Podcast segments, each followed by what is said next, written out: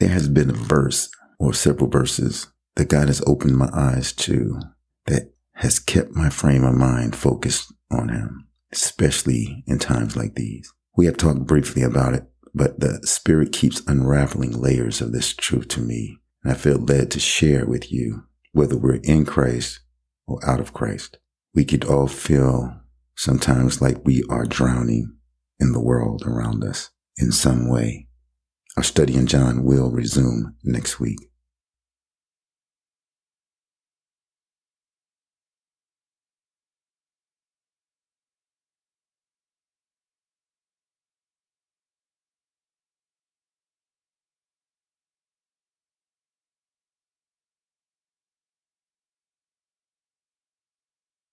I just want to start before I get into the verses that really has impacted me these several years now that is continually being opened up to me as it pertains to me, but I believe it pertains to all of us because I keep hearing people going through some things. They're, they're feeling insignificant. They feel like they are, they have some deficiencies, some things that they feel like God couldn't use or God wouldn't use. And in some ways, we feel like the little boy with the loaves and fishes. What will these loaves and fishes do among so many? And I just feel that this word that I have for you today will begin to open your eyes and hopefully get you to see beyond yourself that all things are possible in God. Some verses that I'll cover will be in the description. So if you want to go and review them and read them, it would be beneficial to you but for the sake of time, I'm just going to go through the things that God has placed on my heart in regards to the verses and, and life and God himself. I have two characters here, Joseph and Moses. And I want to talk a little bit about their stories, briefly talk about their stories. Joseph was a, a son of Jacob and he was favored by his father. So things were going pretty good for Joseph. Not necessarily for the rest of the brothers, but for Joseph, it was good. His dad loved him. His dad lavished upon him things that the other brothers didn't get.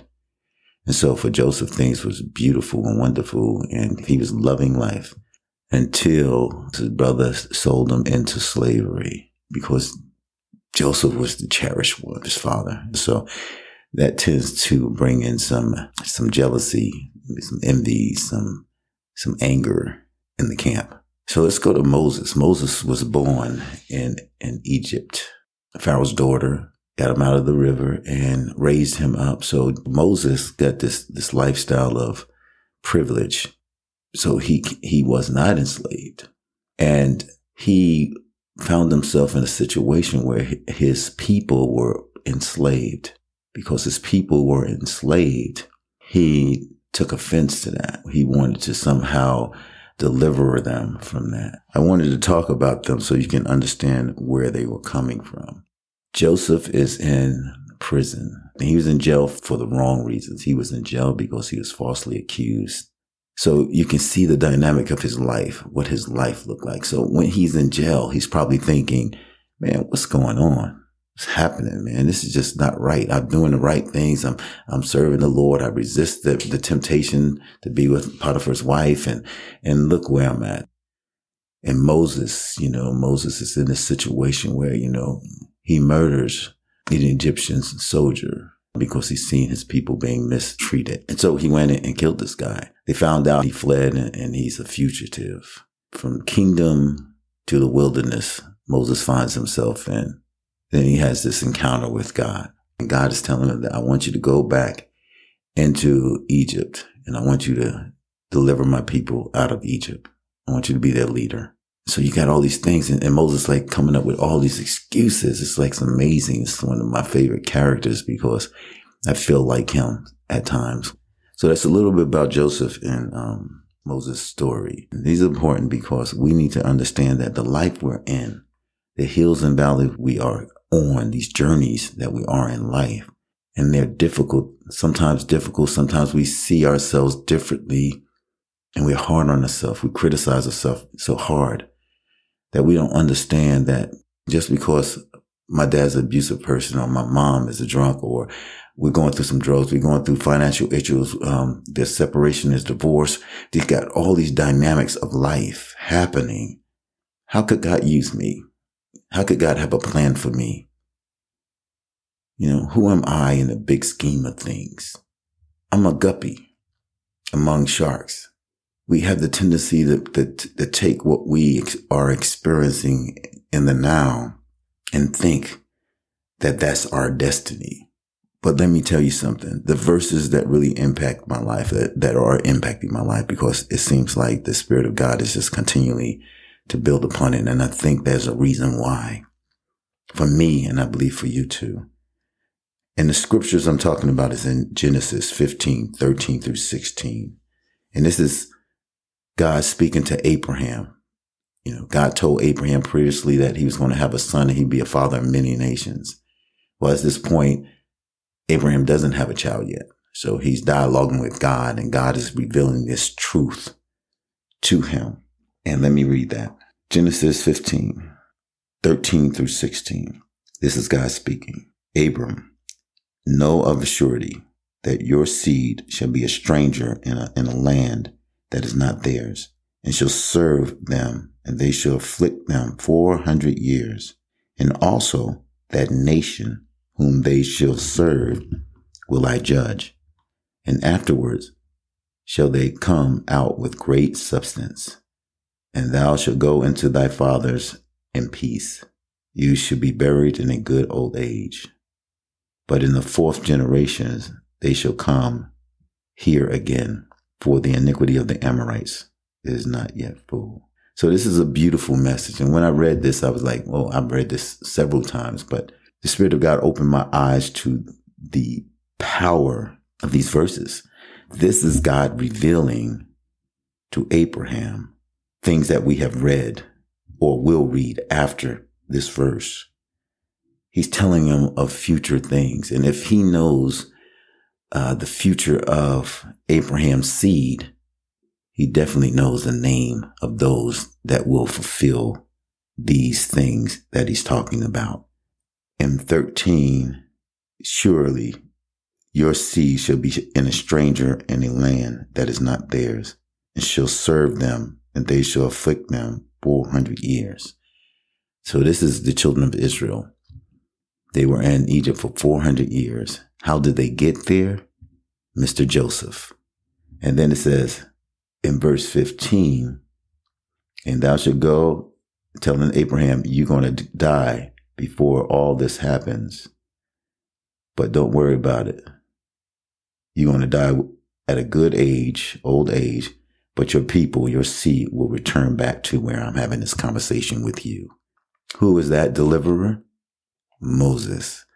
So you see how Moses and how Joseph was looking at their situation in their life in that moment of difficulty or strain or however stress or however you want to look at it. There was a calling on their life. There was a destiny for both of them. Even in Moses' eyes, how, how he referred to himself, God knew I have something greater for you. Reflecting on Joseph and Moses' story, it's easy to understand Jeremiah 1 5. Before I formed you in the womb, I knew you. Before you were born, I sanctified you. I ordained you a prophet to the nations. So in Christ, you can find out what he has ordained you for. You may go through some things in life, but I have something greater for you. Joseph, you are going through some things in your life, but I have something greater, a plan for you. You see, so life happenings sometimes reveals or uncover the destiny that God has for us or the plan that God has for us. And to give you an example, Joseph had a dream that his fathers and his brothers will be bowing down to him. So in an essence, where he was, was preparing him. What he was going through was preparing him for the, the manifestation of the dream that God gave him, the plan that God has for him.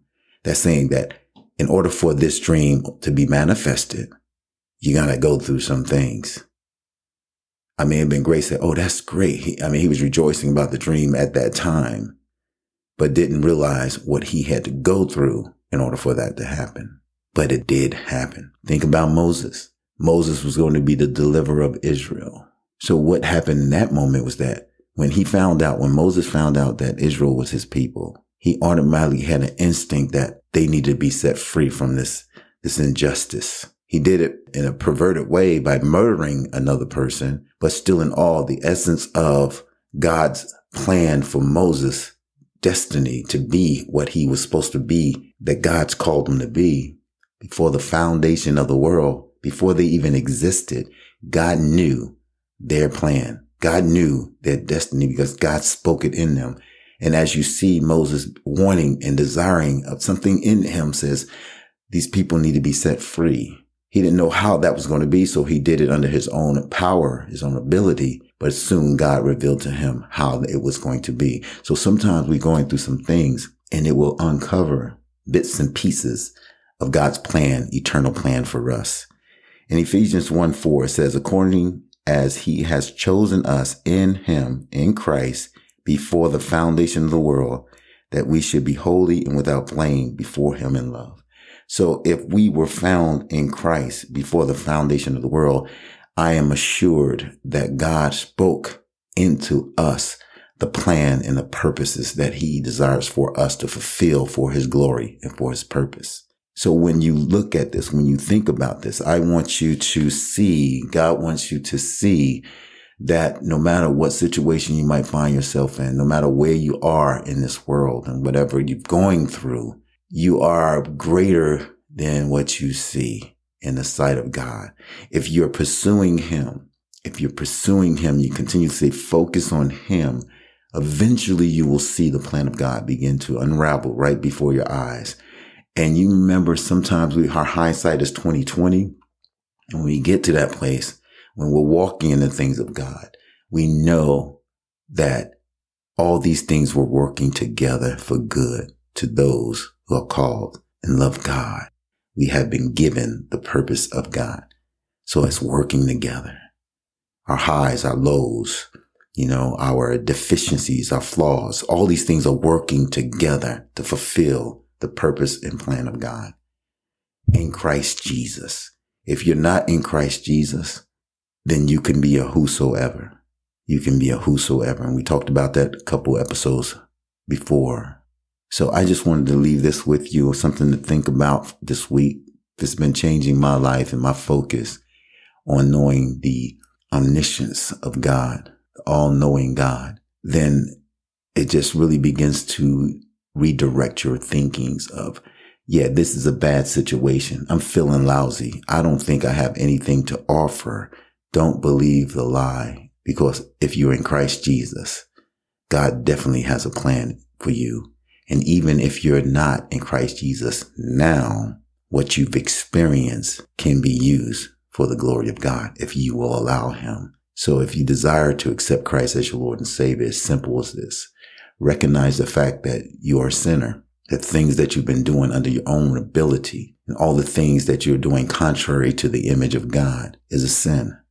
And you repent of those sins and you confess that you believe that God raised Christ from the dead and that you want to be led. You want Jesus to be Lord over your life. Sincerely lift that up before God. And today could be the day where you do about face and run in pursuit of the destiny that God has for you. God bless. I love you. Until next week. If you need prayer or if you have any questions or responses, you can contact us by sending us an email at iwfimh at gmail.com. That's iwfimh at gmail.com.